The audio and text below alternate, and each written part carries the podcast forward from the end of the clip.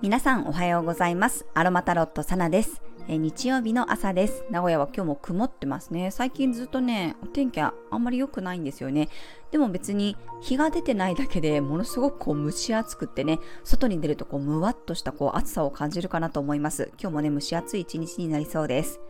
私はこれからあの東京に向かうので、まあ、雨さえ降らなければいいかなと思っているんですけれども、はい、ちょっとね、移動があるので、いつもより早めにね、これも収録しております。はい、では早速、6月25日の星読みと12星座別の運勢をお伝えしていきます。今日はね、すごくね、星のエネルギーが豊かですね。まず月は乙女座からスタートです。双子座の水星とスクエア、大牛座の天王星とトラインというね、調和の角度を作っています。夕方からは冥王星とのトラインに海王星とのオポジションでね、頂点の三角形を作っていきます。まずは昨日に引き続き乙女座の調整力が働いて実務作業がはかどります。私も昨日ね、すごくこう仕事がはかどりました。やっぱりね、月が乙女座とかね、ヤギ座に入っている時って、すごいこうサクサクね、進むという印象があります。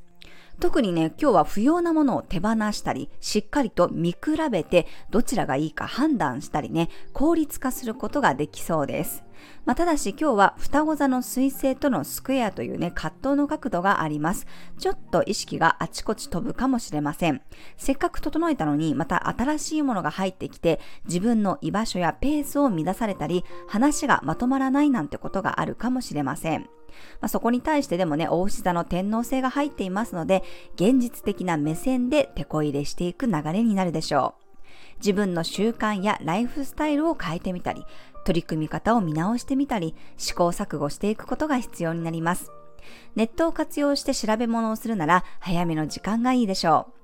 なぜかというと、今日は夜になるとね、今度は海洋星とのオポジション、向かい合う角度ができて、柔軟球の t スクエアとなっていきます。もう余計にね、ふわふわした感覚になったり、物事が曖昧になっていく可能性があります。まあ、さらに今ね、大牛座の天王星と獅子座の火星もね、タイトな90度のスクエアを作っているので、突発的な出来事でごちゃごちゃする可能性があります。交通網や通信の乱れにも注意して、まあ、予定通りにはね、行きにくいと思って余裕のある行動を心がけましょう。特に今日は夜の方がちょっと注意ですね。まあ、あまり予定を詰め込みすぎず、優先したいことや、まあ、順番をあらかじめ決めておくといいかもしれません。今日はユーカリの香りが俯瞰して物事を見ることや冷静さをサポートしてくれます。夜はね、ラベンダーの香りを使って早めにリラックスタイムを作るといいでしょう。はい、それでは12星座別の運勢をお伝えしていきます。